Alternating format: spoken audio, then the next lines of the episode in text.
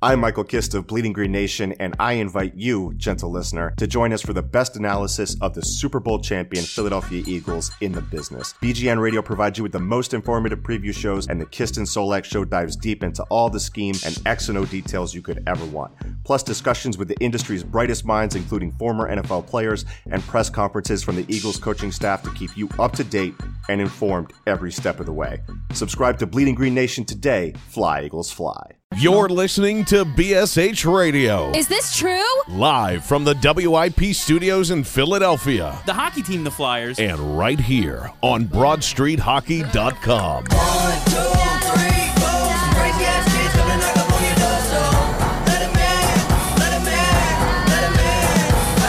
Hey, everybody, how you doing? Well, that's good. Welcome to Broad Street Hockey Radio. That's right, BSH Radio.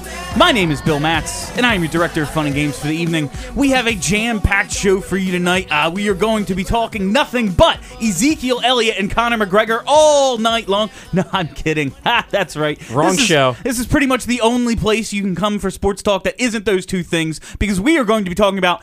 Allen Iverson not showing up for a scam. Oh no, wait, that's a different show too.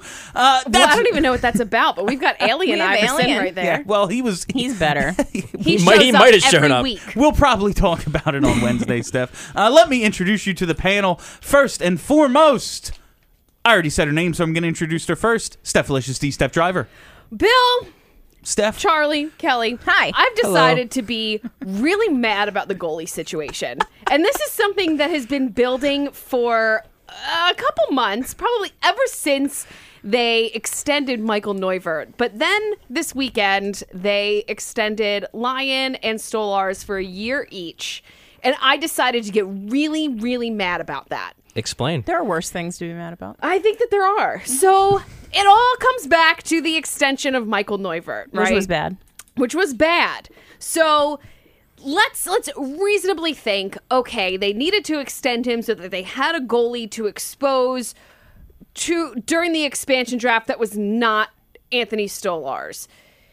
Okay, you extended him for 2 years for more money than he was making previously. Dumb. But because he was the goalie that you decided to re-sign, you had to bring in somebody else to be a starter. So now we've got a brand new starting goalie and his backup, Michael Neuvirth. And then it's the same two guys in Lehigh Valley, which isn't a bad thing, but all of their contract lengths are the same. So it's two years for the two NHL goalies, two year, one year for the two AHL goalies. So it's creating a tandem by contract, and I think it's weird, and I don't like it. I just don't know what they're going to do after this season. I don't think they do either. Because the I think the implicit assumption is that one of Lyon or Stolarz as long as they don't totally fall flat on their faces this, in this year, that they're going to be ready to be an NHL backup, but there's no room for an NHL backup because they have Funny how and Elliott. worked out. So what happens? Do the Flyers just deal Trade? with deal with it? Do they trade away both? Do they trade one of Elliott and Neuvirth, move the winner of the Lyon Stolarz battle up? Like what happens? That's that's got to be what they're thinking, Yeah. or or at least waive one of them. Probably Neuvirth is my guess, and I, I have no, I have no I have no idea. Like It- I literally don't know. It does strike me that this the way they addressed the goalie situation this offseason was the epitome of just kicking the can down the road. And Yeah. that and that's weird to me because I don't know I don't even know if they have a plan. Maybe their plan is just well we'll wait and see and see how the chips fall, which I guess it makes sense, but it is kind of leaving you in a position where this could end up quite strange at the end of the season. I was going to say, do you think it's because they're not really married to either one of these AHL goaltenders? Yeah. I don't, Yeah. I, don't, I don't think they're married to anybody, Well, yeah. but like at some point they're going to have to make some choices here. That's and we'll get into Hart and Sandstrom a bit when we talk uh, final thoughts on development camp. But that's the thing is those are the two guys you're looking at, Yep. Hart and Sandstrom, as the potential guys you're going to hitch your wagon to. Everybody else is a placeholder. Stolarz just hoping. Stolarz just didn't He's not while- the guy. He just didn't make the kind of stride you, he was expected to after a season in which he made the AHL All Star team. He didn't take that next step. They don't really look at him as a starter, I guess, is the thinking. Alex Lyon is kind of in the same boat. He didn't really, he wasn't overly impressive last year, so they're just kind of waiting to see what happens. They So don't want to make a dumb investment. I give Lyon a little bit more flexibility in that this was his first year pro, first year in the AHL. Anthony Stolarz has had three years pro, three years with the Phantoms. At some point, he's got to stand out. At some point, he's got to take the role by the reins, and he's just not doing that. 2015-16, he was very good. He was good. He was He a was- good AHL goaltender, Yeah. and he was, was good in three percentage? what three games. It dropped at the end of the year. Well, I think what happened with him is that every, after he came back from the NHL, he didn't play all that well. Yeah. But like I guess that can happen, especially after you play pretty well in the NHL. Then you just say, well, like okay, I've proven this. I've I've done it here. I don't know. Who who knows? I mean, I, I don't I don't want to say that I'm totally down on the guy just because he did look good in the very very short stint that he was in the NHL, but then he goes back to the AHL and it's average. This is all going to get worked out at the trade deadline when Neuvirth is traded to Vegas. yes, it's back. I'm just- it's never leaving. That's all I got to say. Oh Jesus! you know, at this point, like I really hope that that happens. So do I actually. like fine. We, we, we already won the bet, all so right. the level of your insufferability will just be like delicious. I don't know if He's I'd be going to able end up in contain Vegas at some point in his career, and I'll be right. Yep. Um, so 2015 16, he was 916. 2016 17, 928.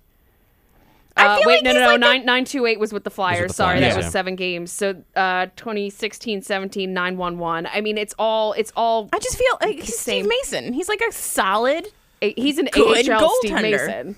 Like he'll he'll probably be a middle of the road NHL goaltender, which is fine. Yeah, he might be like a And- 1A kind of tandem guy, which and is we- what I think they look at him as. We might be super pumped about that, given that we developed him, except for the fact that we stumbled onto Carter Hart and Felix Sandstrom. So now it's like, eh, all right, Anthony, thank you. I, I've seen it.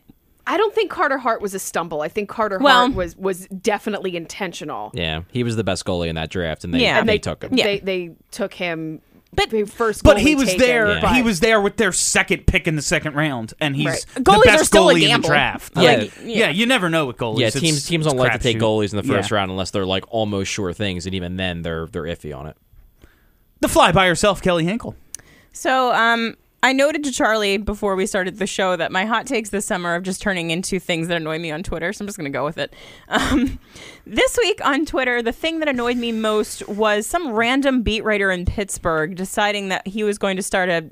Pittsburgh is going to trade Phil Kessel because apparently Rick Tocchet is the only person on earth who can handle Phil Kessel's unbelievably Appetite. diva-like personality. The Kessel whisperer. But I, I've kind of had enough of bored beat writers just making up these locker room cancer narratives. And if you take a second to think about who are the locker room cancers, they fall into kind of two categories for me. They're either guys like uh, PK Subban who fall outside of the boring white bread John Tavares, Sidney Crosby give rote answers like we taught you at Canadian juniors. There's those guys. And if you fall outside of that, you're a locker room problem. And then you have the guys who don't give good quotes to the beat writers, who aren't personable to the media, who might be a little awkward or weird, or maybe they're just, you know, they don't want to talk to you. And so then they become locker room cancers. And it's just lazy and boring. Hmm. And if you think for a second that Pittsburgh is going to trade Phil Kessel, I think you're out of your mind. Well, the media got Toronto to trade Phil Kessel. But I feel like the Toronto media is like in out of control. But also, that Insane. team was a failure, and they were Well, going to rebuild. Also Yeah. that. because they decided let's build around a scoring winger and a second pair defenseman. Oh, it didn't work. I'm shocked. we, you're telling me we have true? no first line centers and we can't win? they, they- they had Tyler Bozak. Dion though. Phaneuf is our number one defenseman and we can't win? I'm shocked. You can build a team around Nazem Kadri. You can't. Kelly, I, I totally agree. I so many of these locker room cancer things that pop up in the media, particularly a guy like that, who I think, if I remember correctly, isn't he more of like a radio guy than an actual beat writer? Is he? In Pittsburgh? I don't know. I, just think? read an article. Who what do we know? I his think he's kind of like a hot. know. He's kind of like a Put him on notorious hot takeist in Pittsburgh. Oh, is he? And it just sort of strikes me as that being he's going to get traded because I don't like interviewing him. And Pretty much, it's yeah. just annoying. I will say though, Hmm. I will say some of the locker like PK Subban is just an entertaining guy, but when he does fall outside that realm of what you're supposed to be, and He's for everyone not- listening, yeah, he's not I a- used air quotes there. Supposed to be.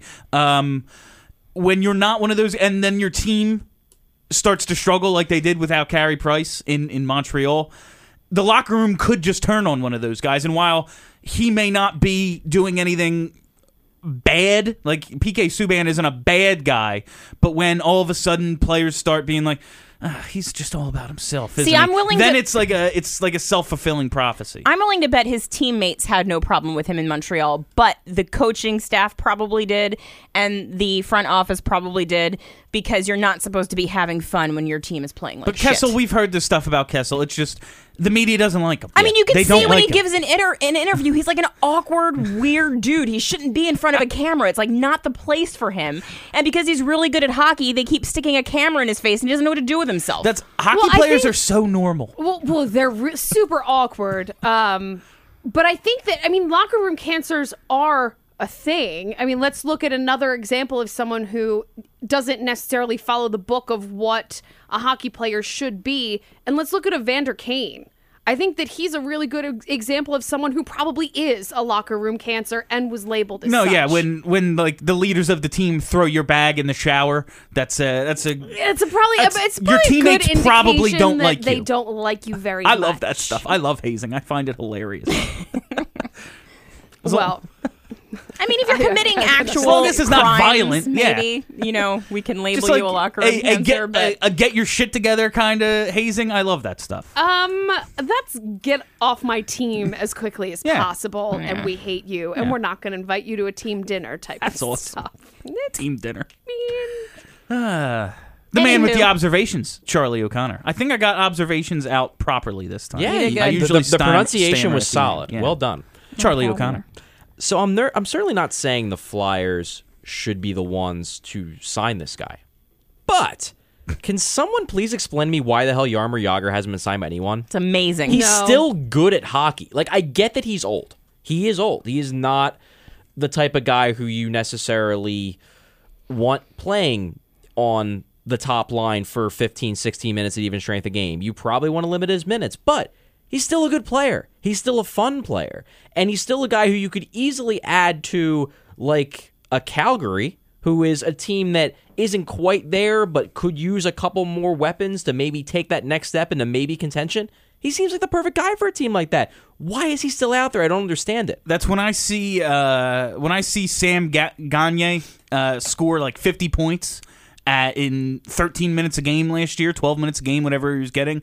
That's what I see in Jagr. I think, all right, like just use him on the power play, throw him on the fourth line, save his legs. He'll give you he'll he'll set guys up. or like put- that's what'll happen. Or put him on the second line, but let him take some shifts off. Yeah. Like have a third liner jump up for four shifts a game and let Jagr sit on the bench and catch his breath. Like he's still useful, and if, if a team is scared away by his age and isn't looking at the fact that this guy was still pretty darn good last year, then I don't understand how general managers can be that blind when guys like Dan Girardi are getting signed on July 1st and they're finished. Like he literally cannot play hockey at an NHL level RJ anymore. Umberger got an invite. He got an invite, L- and wh- Jagr's still sitting out there. that's I What? wonder. I just wonder what kind of money. That's that was going to be my for. question. Like he may be asking for a lot more. Maybe. I don't they're just know how he's not in Vegas. If doesn't he have like a gambling? yeah, thing? he likes he likes to So- be near the casino. Yeah, maybe, they Maybe- maybe they don't want him. Yeah, maybe, maybe that's like a problem. Maybe that's why he's 45 and still playing. Like, Well, I don't know. I'm just saying. Well, he's He's also- maybe, alive and still playing because maybe he can. Vegas isn't the best possible location All for right, him. Let's, let's, I not, would- let's not talk shit about Jaromir I Jagr, love him. I want to Locker see. room I cancer, don't. Jaromir Jagr. I don't want to see a league without the guy. I was looking No. at. I was looking at some of the free agents today. I was like, man, Jarome Iginla, like Shane Doan. It's going to be a league without those guys this year, and that's strange. Like they've been around a long time. But the difference between Jagr and those two guys, He is that- can still play. Like I, I like Iginla. Iginla's Yeah. in my mind one of my like favorite kind of underrated players of the last fifteen years. He can't skate anymore. No, like no. he's he's done. He cannot. Maybe you give him a tryout contract, see what you see what he had or tryout, see what he has in uh, in camp. Jagr can still play at a high level. He can still play top six minutes, maybe less of them than he could three years ago. He can still play the minutes. So somebody just take it, you know, give him a one year, $2 million deal and reap the rewards. Ron. Before- Get yeah, Ron on the phone before the lockout. No, no, no, no, no, no, no, no. Before no. the lockout, when it was, uh, people thought Jagr might be back with the Flyers. That's that, that season. I thought if I'm the GM, I'm telling Jagr, two and a half mil. We'll see after the All Star break. Don't even just keep yourself in okay shape. We'll bring in for the stretch run. That's it. Well, I remember when, when the- LTIR first when the of the Flyers didn't re-sign him. Like, granted, part of it was because they went totally insane that offseason. They told Yeah, him they, they they told him to wait, and then he just up and left because he didn't want to wait anymore because Holmgren was like slowly but surely losing his mind over that 14 day period that culminated with the Shea Weber offer sheet. But Such a great week. but Remember that week? if uh, if you remember, the one of the reasons why they were supposedly hesitant to do so is they thought, oh well, he got worse at the end of the year, so he's almost done. Maybe he only has one one year left. And what has he played like five years since? He does wear down. He definitely does- wears but down, He's 45 years old. Of course he does. That's why my whole thing would be see after the All Star break. Come on in, bring you in for the stretch run. It'd be the best addition anyone makes. That's a great move. Uh, I just want to talk, uh, Charlie. You did the Facebook Q and A on uh, Saturday morning. You did a very good job. thank Uh, you, Bill. You're welcome. Uh, you rightly didn't want to speculate on what someone asked about Cote's uh, screwed with politics comment. He said Jordan Weal, the year the Flyers traded for him, was screwed with politics. Uh, I will speculate on it because it could mean a it could mean a couple of things. Like he said. He- could easily mean, like, out of an ex player's mouth, uh, the situation he was traded into, Jordan Weal. Uh, he was just simply saying, like, uh, Weal's, uh, the situation he was traded into was just out of Weal's hands. And those were the politics. He hadn't played a ton, and then they couldn't put him through waivers, so it was just an issue that he personally couldn't control. Uh, and he said something a little inflammatory to emphasize how stupid he thought the situation was because, you know, he could have meant Jordan Weal was screwed with politics in that It was the NHL. Chris Van de and- the- playing and Jordan Weal is clearly better than him. Could have meant could have very well meant that. Uh, but he, you know, they didn't want to put him through waivers. They didn't want to. They he just didn't fit in as they saw it. So it could have meant something different than what it was like interpreted as when you just like read the headline. Riley Cote says Jordan Weal screwed with politics. And people are just like, you know, making a bigger deal out of it than it might have been. it's a quote worth pointing Oh, out, though. it absolutely it- is. It's that's not the kind of quote that you throw around lightly. No, which no. does lead me to believe that there was something going on. The reason why I didn't want to speculate in the Q and A is because I just don't know what that is. Like, there's so many possibilities that could be screwed by politics Yeah. could, could describe that that like I don't want to go out and you know say it was Hextall versus Hakstol or Hakstol versus the front office or like Weal versus the coach like I just I don't know so like it could be could have been a lot of things. It's strange to me, but as you pointed out on last week's show, it clearly wasn't bad enough that he wasn't willing to come back. and he came back June he re-signed June 29th. He didn't even get to July 1st. He went on his little tour, see what was out there, and he still thought even though he was quote unquote screwed with politics, this was the best situation for him. So uh, like and it's a great quote and I'm so glad he said it and it got us clicks all week and it's definitely worth pointing out, but it could have meant several different Yeah. things than the obvious way it was interpreted. Okay. Yeah, and, and it could have it could have been not just about the team, but it could have also been about the league because the league is the one that sets the waiver rules, and they're pretty stupid. They're a little stupid. They're, They can they're, uh, be a- pretty stupid. A bit annoying at times. yeah. And- so it could just be this is a guy that's not playing not playing. We want to send him down so he gets some ice time. We just got him. Yeah. And you can't do that. Like that's stupid. and the, stupid. the idea and on your point just that he was screwed with yeah not being able to play and that kind of stuff so it could it could be any number of things news since we last joined you There's a lot of news. Lots a of lot of little a lot of they they basically finished their offseason. their offseason is pretty much done uh, first and foremost nolan patrick entry level contract signed got the same deal as nico Hischier. uh good good which is, stuff Which is what the the max Yeah. max yeah, age. not, 920, yeah. 925 is that what it was and then a lot of With the bonuses. bonuses. yeah, Yeah. all the all the A and B bonuses and stuff. Uh, this is uh, this is the best question, Charlie. You put it in the outline. If he's healthy, he's making the team, right? Wait, can we actually can Charlie, can you explain the bonuses?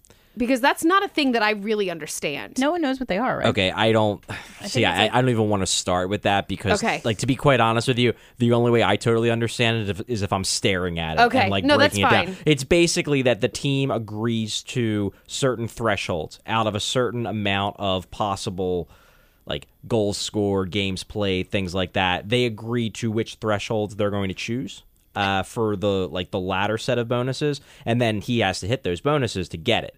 Um, I believe the A bonuses, and again, this is me not looking at the the CBA because I put you on the spot, Yeah, I don't. I don't, I, I don't have this stuff memorized because it's all legalese and stuff. But I believe the first set of bonuses is pretty much the s- like standard. Everyone has the same, I think, A bonuses, and then the B bonuses are different. The team That can like sense. pick and choose which ones they want him to hit, and that's how he gets the thing. But really, what it comes down to, for the most part, is just how many of them they're going to give. And guys that are first, second overall tend to get pretty much all of them in terms of like they have the possibility to make them. It And looks like usually could- they're not so out of the realm of possibility that if a guy has a good rookie year, he generally hits them all. It looks like he could earn up to 2.85 with the uh, different bonuses and stuff. So, good deal for him. He makes the team, right? As long as Yes. he's as long as he's good to go. If he plays in all the if he plays in all of the preseason games, doesn't re-injure himself, looks like he's 100%, looks like he can skate at this level, you got him second overall. There's absolutely no reason to hold him back. So, hi guys. Hi. I I tend to think Hextall is more conservative than he actually is. Um, last year, I didn't think that Provorov or Konecny were going to make the team. Um, I thought if out of the two of them, one was going to, it was going to be Provorov. I didn't think that it would be Konecny. Turns out I was wrong about both, which is good. Um, so where I come from with Nolan Patrick is maybe it wouldn't be the worst thing in the world for him to spend one full healthy season back in, in juniors because he's been injured pretty regularly. Like maybe it wouldn't be the worst thing in the world for him to get a full season without getting crushed by garbage can Tom Wilson after his double hernia surgery. That being said, somebody mentioned this in one of the comments today on Broad Street Hockey. I definitely want him with the Flyers medical staff after Brandon fucked up those hernia the hernia situation. fair Like, point. And I that's something- don't trust them. I would rather him with the Flyers medical staff. That's something we got into. How uh, the place he got his surgery, Jim McCrossin, is the head trainer there, Yep. and it's it's a whole. Uh, yeah, if anyone knows how to treat this stuff, I want him here. This Yeah. is where I want him. I'm done with that. I'm done with that Canadian redneck league up there where they're just sewing guys back together with a sewing kit or something. I, I, I want him here. while, while they're on a bus, like, Yeah. while, while everything's moving. Going over the bumps. I mean, I don't disagree with what you're saying. I I mean, obviously, it would probably be good for him not to be taking a ton of hard hits and stuff like that. However, it's tough for me to look at the Flyers roster and imagine that he's not one of the 12 best forwards. Absolutely. That's Yeah. if looking at their roster, I'm gonna be so bummed if he's not on it. Yeah, I mean, it's like it's impossible for me to imagine that he's not one of the six best Yeah, forwards on the we're- roster. And it's like, if he is, which he's probably going to be, how do you justify sending him back? You, yeah. Yeah. The way I look at it is guys that you're drafted first and second overall, they just rarely don't make their teams. And I, I went back through, I looked at the, the last nine drafts, and since 2008, only two of the 18 top two picks from those nine drafts didn't play a full season in the NHL in their the year after their draft. And that was Sam Reinhart, who did get the nine game thing. But Hextall has said that he doesn't believe in that. He's anti those. He believes that if you make the team, he doesn't want you looking over your shoulder for those nine games and being scared to make a mistake or you're going to get sent back. It's like if you make the team, you're on the team and just play. Just play your game. I, I totally respect that mentality. So it's Reinhart and Ryan Murray, and Ryan Murray was like one of the only bust second overall picks in recent history. He was drafted by Columbus. He's like a passable third pair defenseman, but nothing special.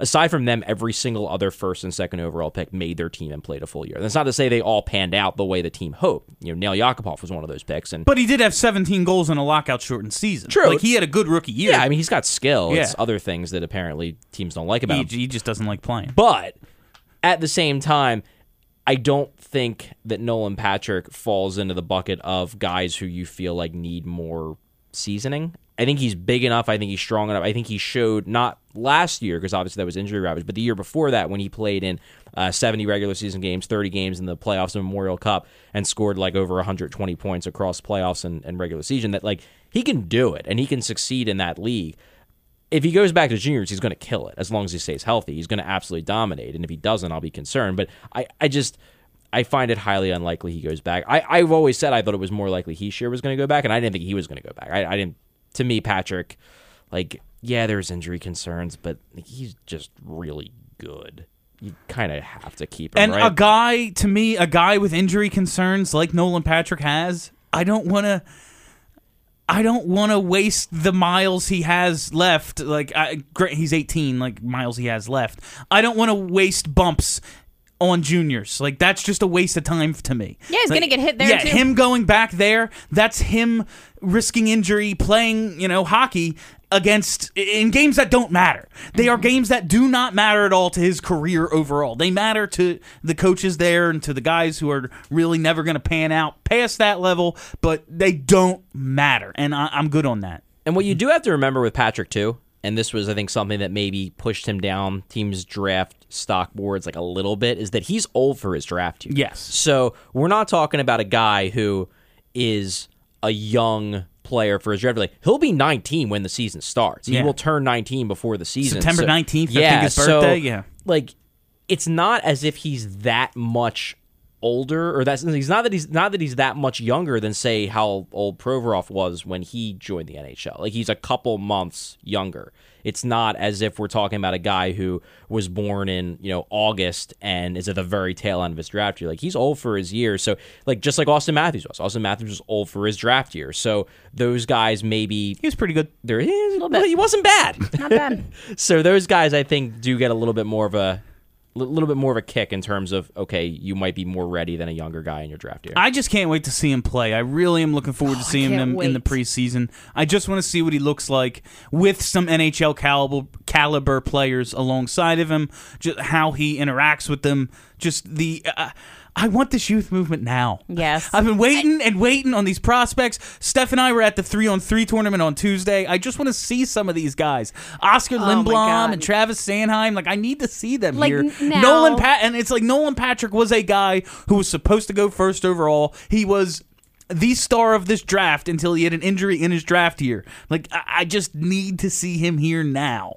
It's time. Yeah, enough already. With I'm the real. I'm really excited to see how Patrick looks healthy. Yeah, Yeah. me too. I'm just so pumped because all last year He was hurt. he was hurt And dominated. and he still was good. Imagine how he can be a year like 2 years older than what he was when he dominated in the WHL for Brandon and they got to the Memorial Cup. He's 2 years older and he's 100%. Like that could be scary. I'm so excited. I want to see. Him. I love him so much. I just want to see I'm him gonna in- draw him pictures and wait for him to curse me out outside of practice. I can't every wait. day. Every single day. We're coming for you, Nolan. Uh, I can't wait to see him and Provorov interact. I think that'll be fun. Yeah. Just former teammates. I think that's just a great story. That's just one of those stories I look forward to seeing unfold. Like Provorov, he's already got a year in the league. They were, you know, they went to the Memorial Cup together. I think that could be something that's interesting to watch. Former coach Claude This Giroux. preseason's going to be great. Yeah, former coach Claude Giroux. All right, the Flyers also uh, basically, like we said, completed their offseason. Got their RFA business complete. Uh, Laughton, Leier, Stolarz, Lyon, and Bardreau all signed. Good stuff, right? sure. Yeah, they, they had to do it. I, I, I guess I guess Yeah. we'll, we'll kick it off with Laughton. You know, Laughton, we'll yeah, kind of yeah, go through yeah. these one by one. Sure. Yeah. Scott Laughton, lost boy. That's I saw so many people. I saw so many people like react to the Laughton re-signing on Twitter. Like Why? they had an opinion on it. Like ah, that's meh, whatever. And I'm like, well, yeah, he's just a guy that he was a restricted free agent, and they gave him his next contract. Like that's what you do. They didn't protect him to let him walk. Like I like having an opinion about it is silly. Ah, he might be the fourth line center. He might be in the press box. We'll whatever. We'll see. Like that's how I feel about Scott Laughton. Yeah, I guess it's kind of interesting. He got two years. That that was because like Leier only got the one, so that was somewhat eyebrow raising that they didn't give him a one year deal. But in, at the same time, like whatever, he clearly didn't earn a lot of money. It was going to be a cheap deal. They gave him two years, and now you would assume he makes this team Yeah. because I think we talked about this last week. He's not waiver exempt anymore. So if they were to send him down, he'd have to clear waivers, and they use a protection slot on him. So why would you use a protection slot on a guy and then four months later allow every team in the league to claim him? That doesn't make sense. to Seems me. dumb. So I would assume he's locked in as one of the 14 forwards. Now, whether he starts in the press box or on the ice, Yes. that's up to him. But I assume he's on the team. Yeah. Now, I don't remember. I don't remember when this signing happened, what day of the week it was, but they definitely billed him as a center. Yeah, you're right. Yeah, In the press it's- release, it says yeah, center. it said center Scott Laughton. So there is a 4C spot available because Bellemare is no longer with the team. Maybe that's Scott Laughton. And that would not be a bad move for the team. No, it wouldn't be, especially because they. You could say they lost. I wouldn't say it was a huge loss, but they they no longer have Bellemare and Vandevelde on the team. Say what There's you, room. Say what, say what you will, but like that's two penalty killers that are gone. And Scott Laughton spent the entire year in the AHL working on the penalty kill, so he might be the guy they slide in because they've watched him play on the penalty kill. Because he's the he next can play. Mike Richards. Well, yeah, obviously, or no John Madden or whoever, whatever defensive forward you want to you want to peg. But like uh. maybe that was that will give him an edge over a guy like you know like a Vecchione, where I would assume if he makes a Oh, team and plays like Vecchione you would- again. we always forget about Mike Vecchione. Fart noise. But like if he makes a team, you would assume he's going to play penalty kill too. But they've never really seen him play penalty kill, where they have seen Scott Laughton play penalty kill for a team in their organization. So maybe that gives him a boost over him. But the problem with Laughton and the kind of the the situation he's in is that they just have so many forwards. Like they have Yeah. they have Filppula, who if Patrick makes the team, he's a center. Maybe he goes to wing. Maybe he goes to four C. You have Lehtera, who's a center. Maybe he go. Oh yeah, that guy. He may, he could go to wing. He could play center. You have a lot of guys who could play that four C spot that aren't named Scott Laughton. So, well, I think he makes the team. I don't think it's a guarantee by any means that he's the starting four C. It'd be, it'd be neat to see. I wouldn't have a problem with it. But there's there's other guys he's got to beat out. That's the other thing I'm looking forward to in camp is that there is, while the top of the roster is pretty much set, there are actual camp competitions. It's not just like, oh well, we probably have guys who are more skilled than uh, than Bellemare and Vandevelde, but they're just going to get those spots because this is how the coach this is how the coach coaches. Like there is a there there's a good group of this roster that is all going to be fighting for ice time. And like you said, Laughton could very well end up in the press box. The best players are going to play. Hopefully, hopefully that's the the We guys. hope. The guys who uh, you know Jordan Weal didn't make the team out of camp last year, and that was absolute nonsense. But hopefully, the best twelve play every night, and the best fourteen stay in the in the NHL. I also hope that this happens. Thank you. Okay. Taylor Leier, Riley Cote's uh, kind of, uh, I- I don't know, dark horse because we've seen Taylor Leier play in the NHL a bit, but he said of the guys who weren't top end prospects, he liked Leier's uh, Leier's potential to end up in the NHL one day, to be a full time NHL player. He signed for one year. He's in that. He's in that group. Uh, I think he's an underdog to say the least to win one of those roster spots, but he's definitely in the group. Yeah, he'll be given a shot. Absolutely. He's another guy like Laughton who's waiver exempt or no longer is waiver exempt, so he would have to clear waivers. But unlike Laughton, I think it's kind of highly unlikely that Leier would get claimed. Mm-hmm. Know, he was left unprotected in the expansion draft. Didn't seem like there was any real interest on the part of Vegas there. Like, not to say he couldn't be good, but he just hasn't shown it yet. He doesn't seem like a guy that you take a stab on in on waivers when you have to keep that guy up in the NHL. But just to go back to Leier's situation, you know, we we've talked about a lot about how like Vecchione was hurt because they got Patrick, and then you know Vecchione came here assuming he would have a spot. Now he maybe doesn't. To me, Leier got hurt even more by the fact that number one they signed Vecchione, number two they got Patrick, number three they they rediscovered and retained Jordan Weal. Like you assume that none of those. Let's say they don't sign Vecchione. Somebody else convinces him he's got they got a better situation. They don't jump up to number two, and Weal goes elsewhere. Like Leier's probably on this team next year. Yeah, no. If we're doing this show right now, this topic in December, like, it, it- yeah, Leier is one of those guys. Uh, Yeah, Leier's but- a guy I've slotted into that spot, and now he he kind of doesn't have that spot. But uh, I mean, that's good for us. Oh, Like, yeah, it's sorry, absolutely- oh, it's great. Sorry, Taylor, but I mean, like, sorry that we got three players that might be better than you, and Yeah. now you don't have a spot on this team anymore. Like, I find it hard to be worked up about it. I really like Taylor I know you do. and I think that he is more skilled than some of these other peons that we I'd probably have. take him over Vecchione, but only because I hate. I have an irrational hatred towards Mike well, one Vecchione. one of my You're racist against Italians is the problem. That's what it is. one of Obviously. my one of my reasons I really like pizza.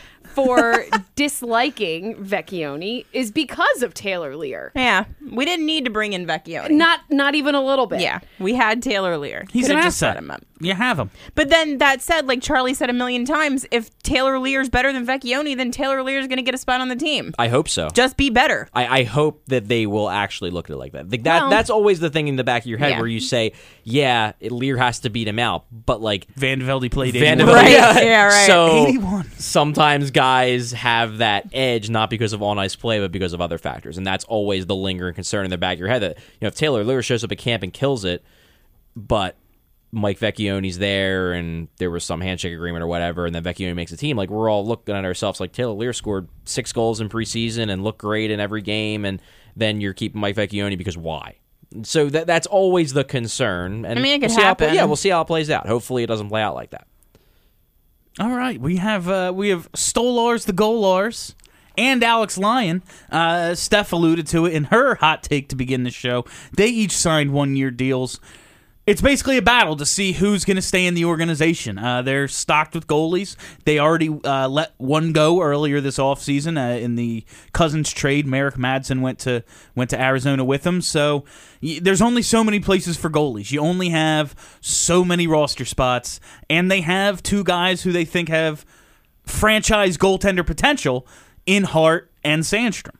Yeah, I've moved on emotionally from Anthony Stolarz. I know people are attached to him because he was a draft pick and he's been groomed here, and for a while he was the best goaltending prospect in the system. But And he that's slashed a guy in the head. just not the case He did anymore. do He that. It was has Hosang, not wasn't it? It was. remarkable.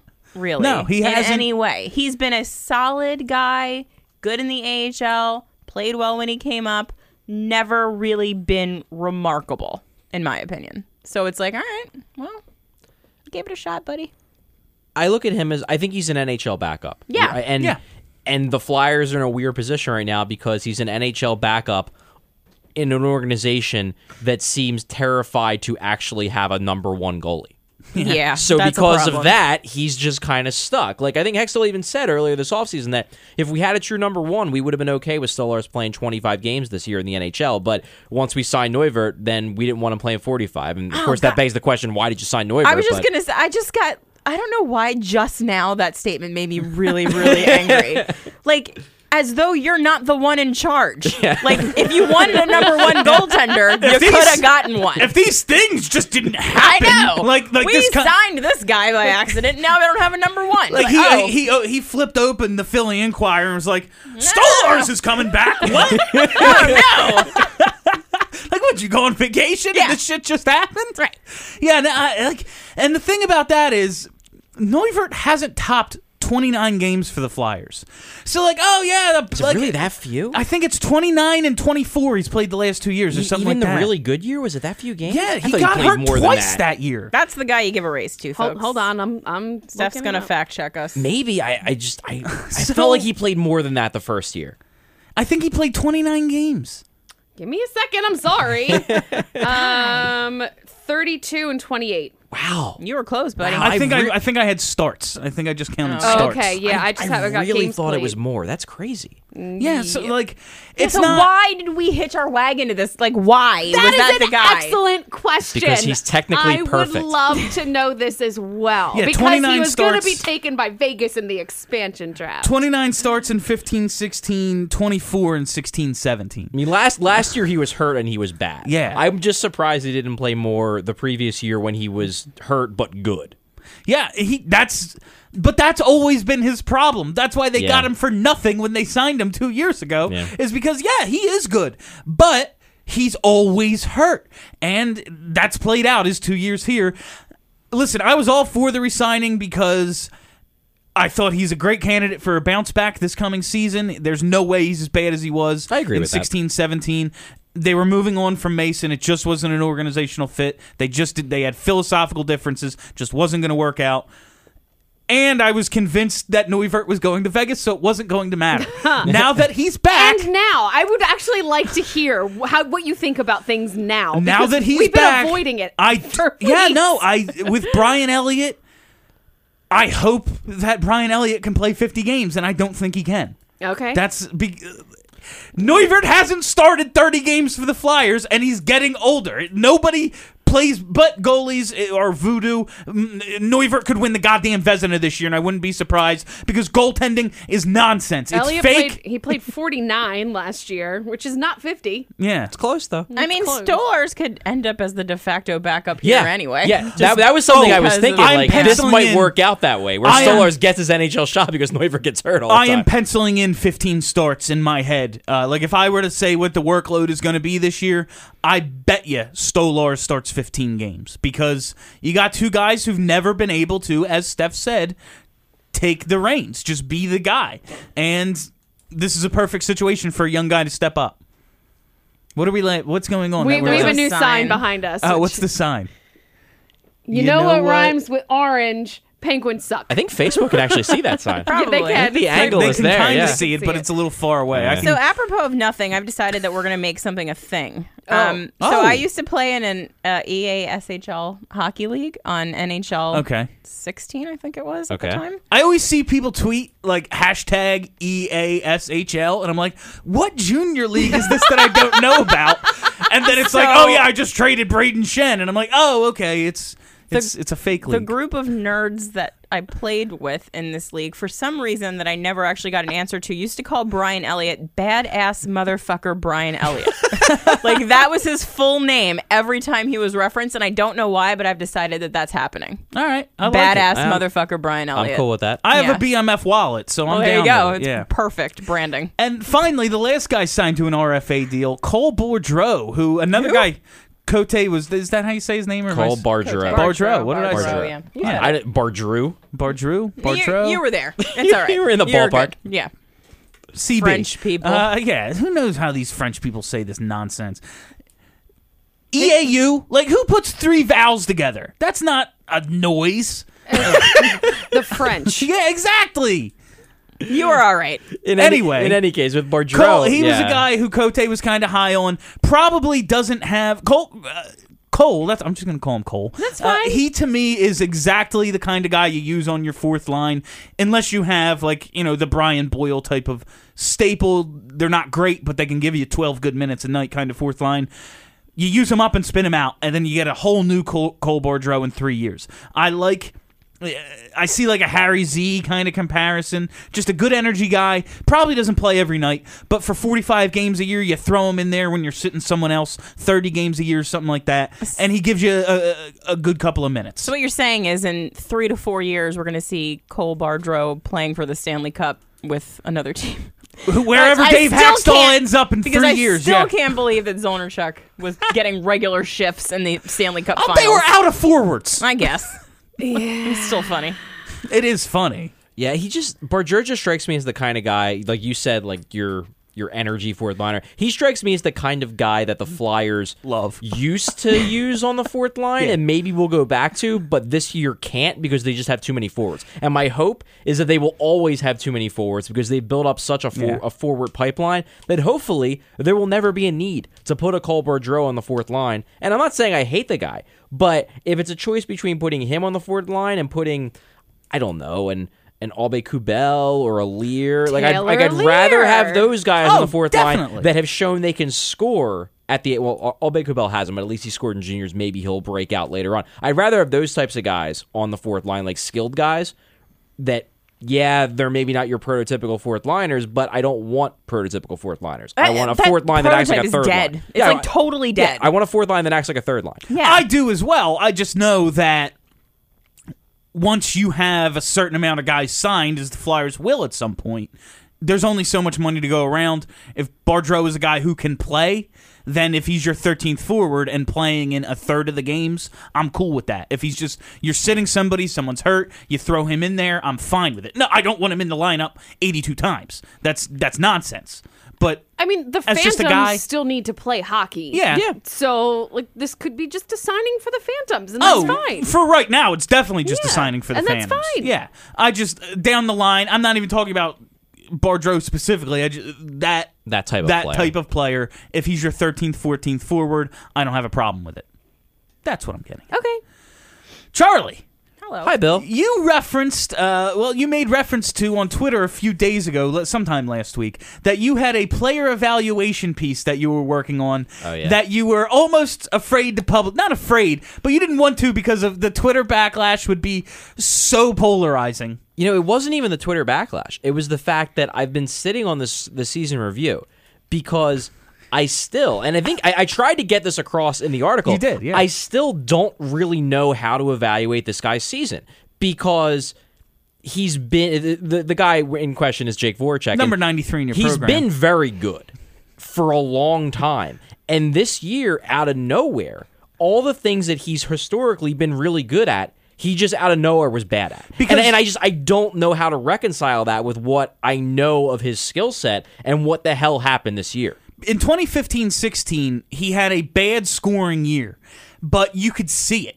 He just wasn't any good on the power play couldn't score in the power play but he was still like he looked like Jake Voracek And and then he was just like why isn't he scoring And then he broke his foot. Yeah. So the last month of the year, he was playing on one leg. Yeah. So that was an easy way to explain why he didn't score at the end of the he year. He came into 16 17 started out really well i think he had 10 points in his first 10 games looked like a good looked like he was back to who he was supposed to be and then all of everything just kind of fell off for him he continued not to be able to produce on the power play uh, relative to you know the rest of his power play line mates who are borderline like elite power play producers yeah, and, and, I would argue with you on that. I think I think Voracek's better on the power play than you give him credit for. But keep going. I, I think he's been better in the past Like- agree. like- I agree. He's been better in the past, but I still don't think he's bad. No, I just relative to the rest, the other four guys, and some of that is only three guys get a point on the power play, even if all five guys touch the puck, and you have you know two guys who lead the league in goals, and Yeah, yeah. Giroux touches the puck on every play, and Gostisbehere just shoots.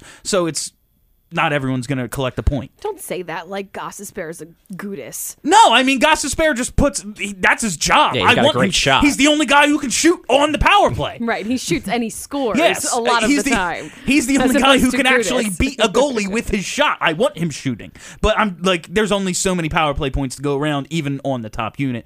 But he hasn't been as good as he was, say, two, three years ago on the power play. But yeah, this year, what the hell happened, Charlie? Dave Hakstol. Sorry, go ahead, That, Charlie. that spoiler alert. That was one of my theories. That so, was option two. one. So to, sorry, uh, sorry. to, to break down kind of what I was getting at, my main concern here was five on five. So he went from being consistently like a first line caliber scorer, a guy who was averaging about two points per 60 uh, at five on five, to going to about around 1.3, which is about third line level, which is not very good, especially for a guy making that much money. But most concerning was the fact that Jake Voracek, three, four years ago, was not just a good play driver, he was one of the best in the league. Like he was at like Patrice Bergeron levels in terms of, you know, in terms of driving play relative to his teammates. He was amazing. This year, not only was he not that good, he was actually a drag on his teammates. So his team, like the team, was better from a Corsi standpoint without him on the ice. His teammates did better without him rather than with him.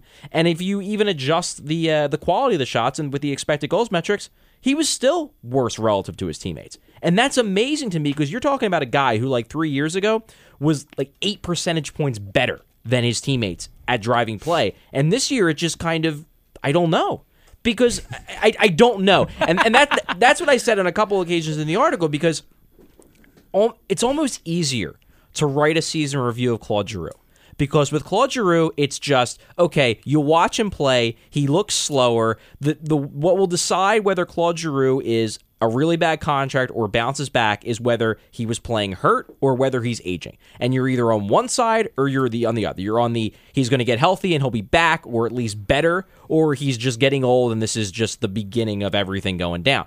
with Voracek, he still looks like Jake Voracek. It's just the results aren't there, and it just I don't know. I don't know. So I came up with three theories.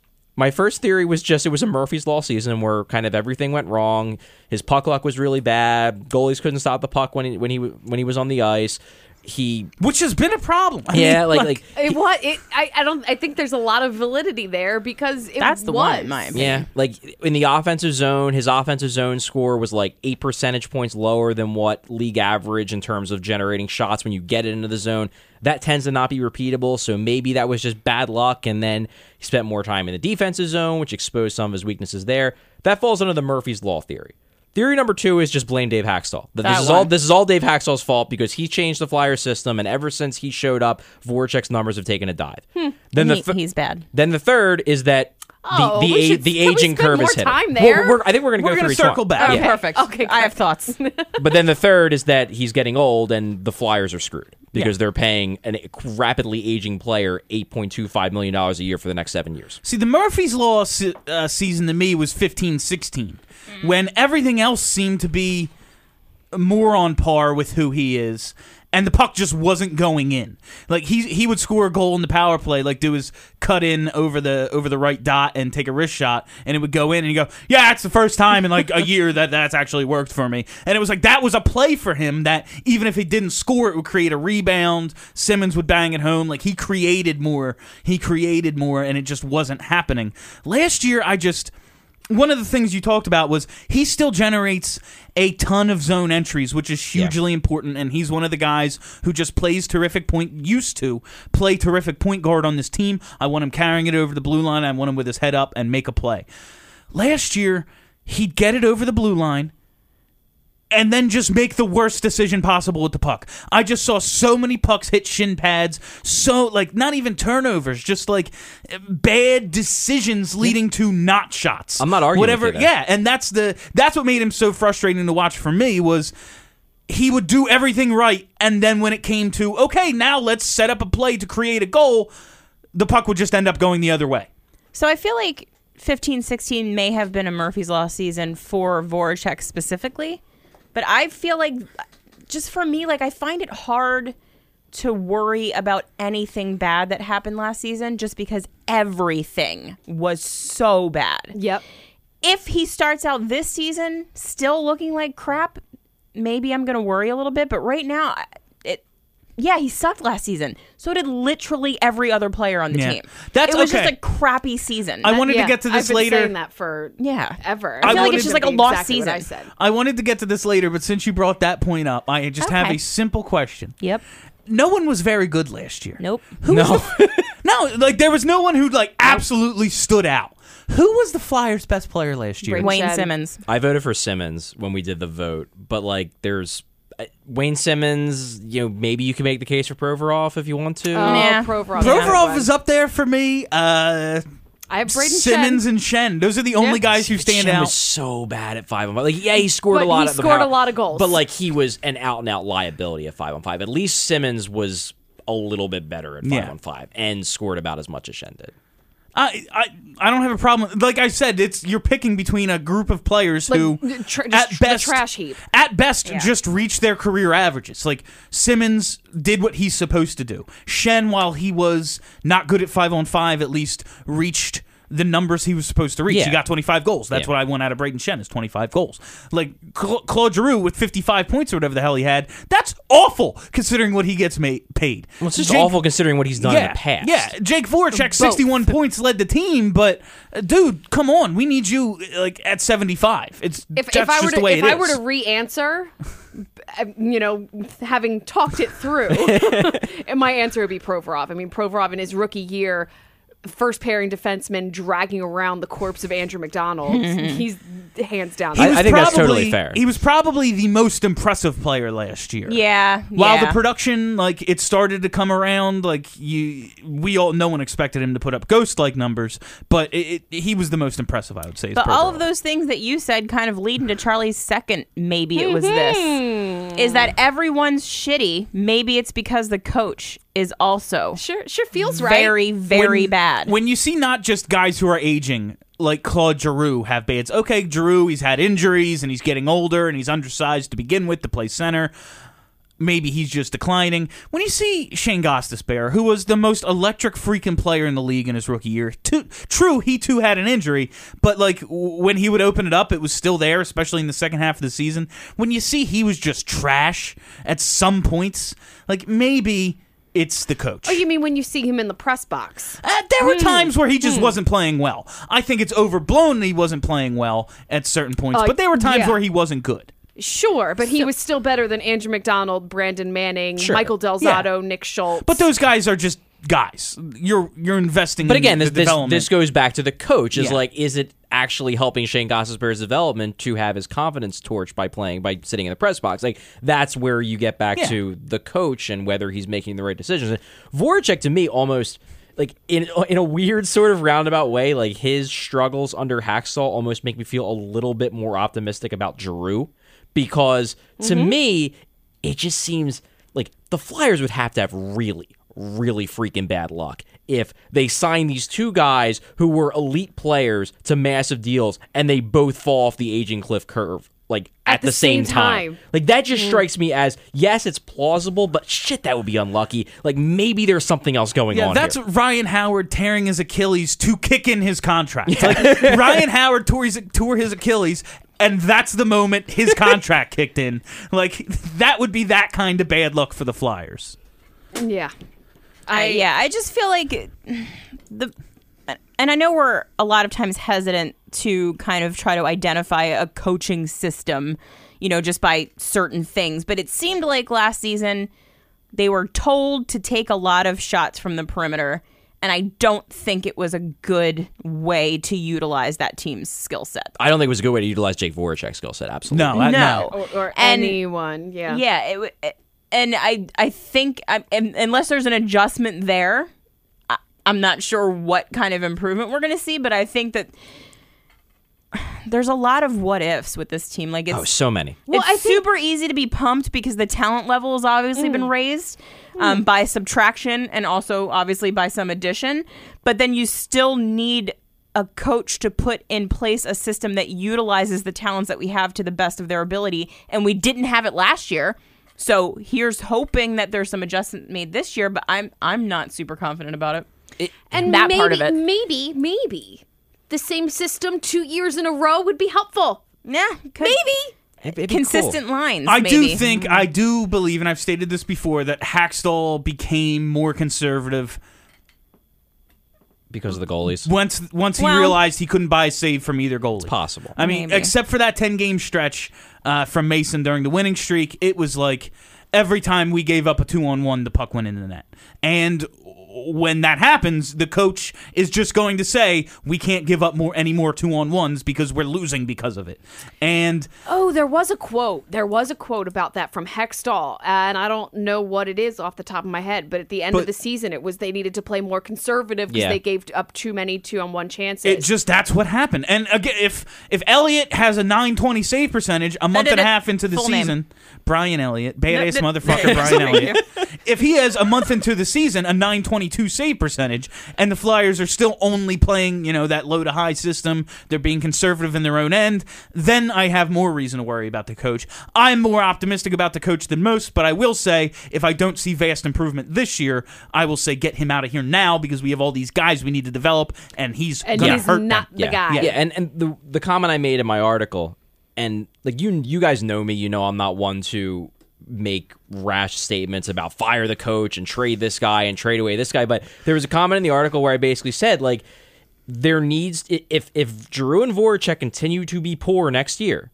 You need to take an honest evaluation of this because, to be quite frank, it's a lot easier to fire a coach than it is to trade away two guys with eight million dollar a year cap Yep, yep, yep. So, like, if he can't get the most out of these guys, you have to really take a hard look and say, okay, are they really declining, or is this a Mike Johnston, Sidney Crosby situation where they're actually still good? The coach just cannot extract value out of them, and we need to make a change. Uh, yeah, that that is a real situation that's going to need to be monitored pretty much all this season. That's what this season is about to me. The the young guys coming along absolutely need to develop them, but we need to figure out what the guys at the top of this roster are because there's gonna be there's gonna need to be tough decisions made real Yeah. soon.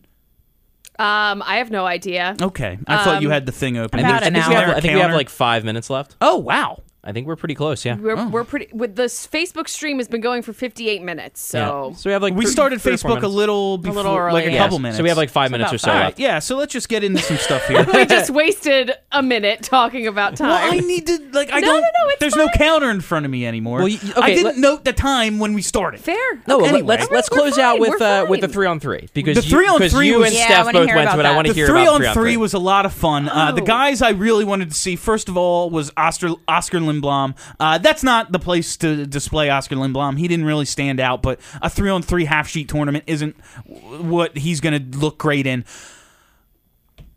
Sanheim and Phil Myers are so good. Oh god, I want Phil Myers on They this team. Bring they me Phil Myers. Because, like I said, I, I think I had this in the Slack when I was just talking about guys who stood out to me. And this sort of it's three on three half sheet, and it's all different levels of where guys are in their in their uh, development. I just want to see who's possessing the puck, who's making the decisions, who are hard to defend.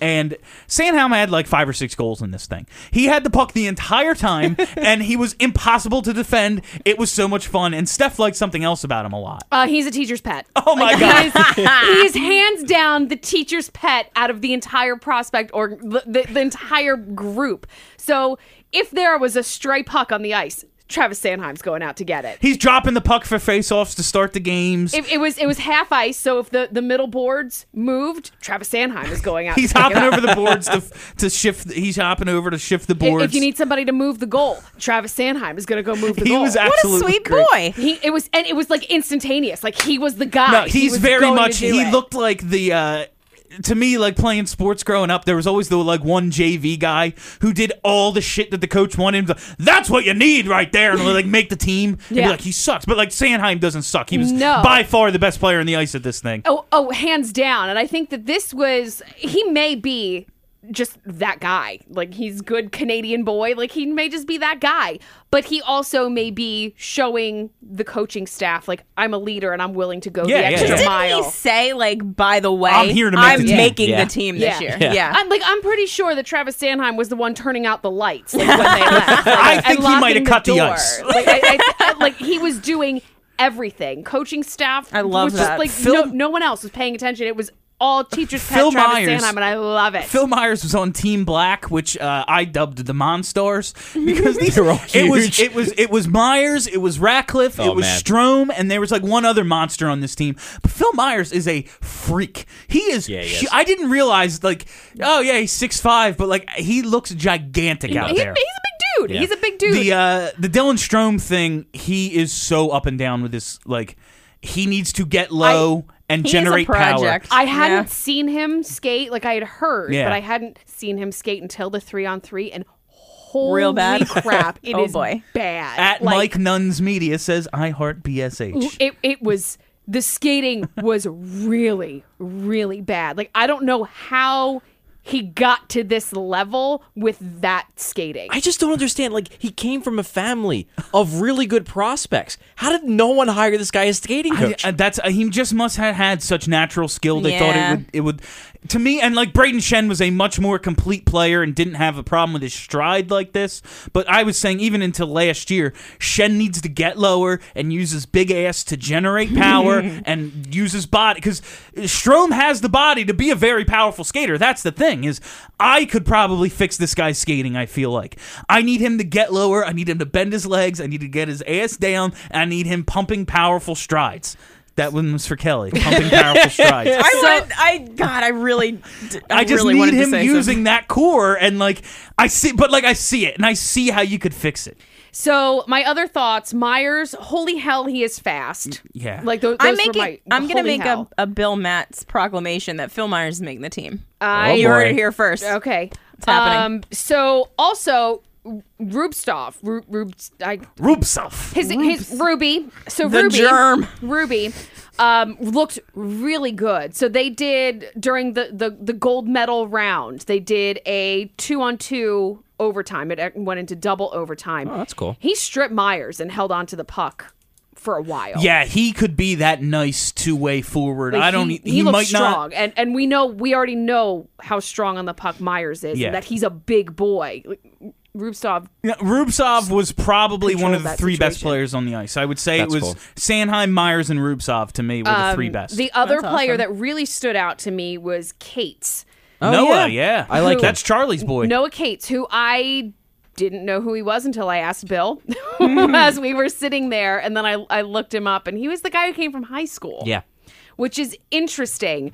Um, I wouldn't have expected someone who was playing against high school level competition to look so good against these these Yeah, it's other, pretty like, gr- almost grown men. Yeah. and he did. He looked really good. Yeah, hmm. his his toolbox is apparently really really good. Like he's got a lot of raw skill, and I think it was on Sunday I was watching him in the drills, and his shot moves. Yeah. like he's got a shot, and he's not that old yet. Like it's only going to I was going to say, how old is he? Like 17? yeah, he's like 17, 18. Oh, I mean. He just got he just got drafted, drafted so- this oh, year. yeah, so okay. Yeah. but he'll have one year next year in the USHL, and then he goes to Minnesota Duluth the following year. So he's Prep year, He's going to take some time, but like he's exactly the type of player I'd love to see them take in the fifth round, where the upside's there. The upside's gigantic. It's just that people didn't take him because he's only played high school, you know, high school hockey. So what do you know about him? But the the skill set's there, and I that's awesome to hear that he looked good in uh, in the three on three and the two on two. All right. That is all the time we have for you on BSH Radio this week. Thank you again to WIP for their beautiful, generous uh, studio space. Check out BroadStreetHockey.com. My name is Bill Matz. Have a great week, Philly. Are you ready to talk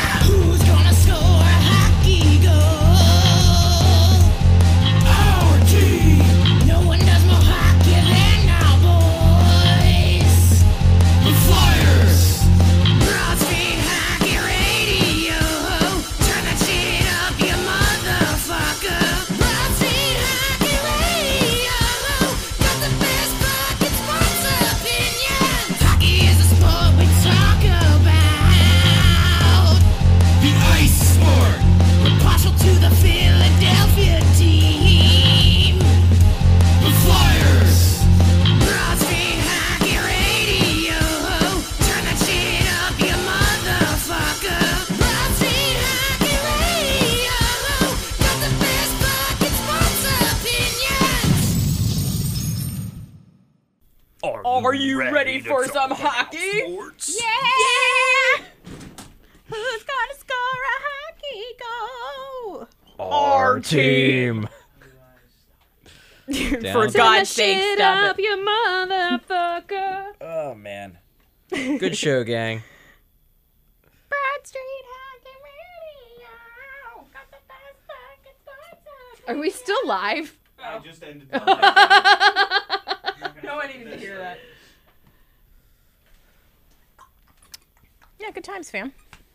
We didn't even get into Wayne Simmonds, which I had my know. blood boiling today. Well, I gotta mean, do that next that, week. That that's a thing that we Future can definitely put off. Yeah. because like that'll that'll be just as interesting to people two weeks down the road as as, as it is Mm-hmm. now. Like that's just one of those topics that gets everybody fired up because it's Wayne Simmonds and he's awesome. Nobody wants it to happen, but it must happen. I just gotta see. That's all. I just gotta see. Save for the show. Like, if he doesn't regress, why wouldn't you resign him? He's 30 goal scorer. Because he's gonna want fucking TJ Oshie money. Go get it someplace else, buddy. That's not a ton. I don't It's It's not eight. He's not getting six.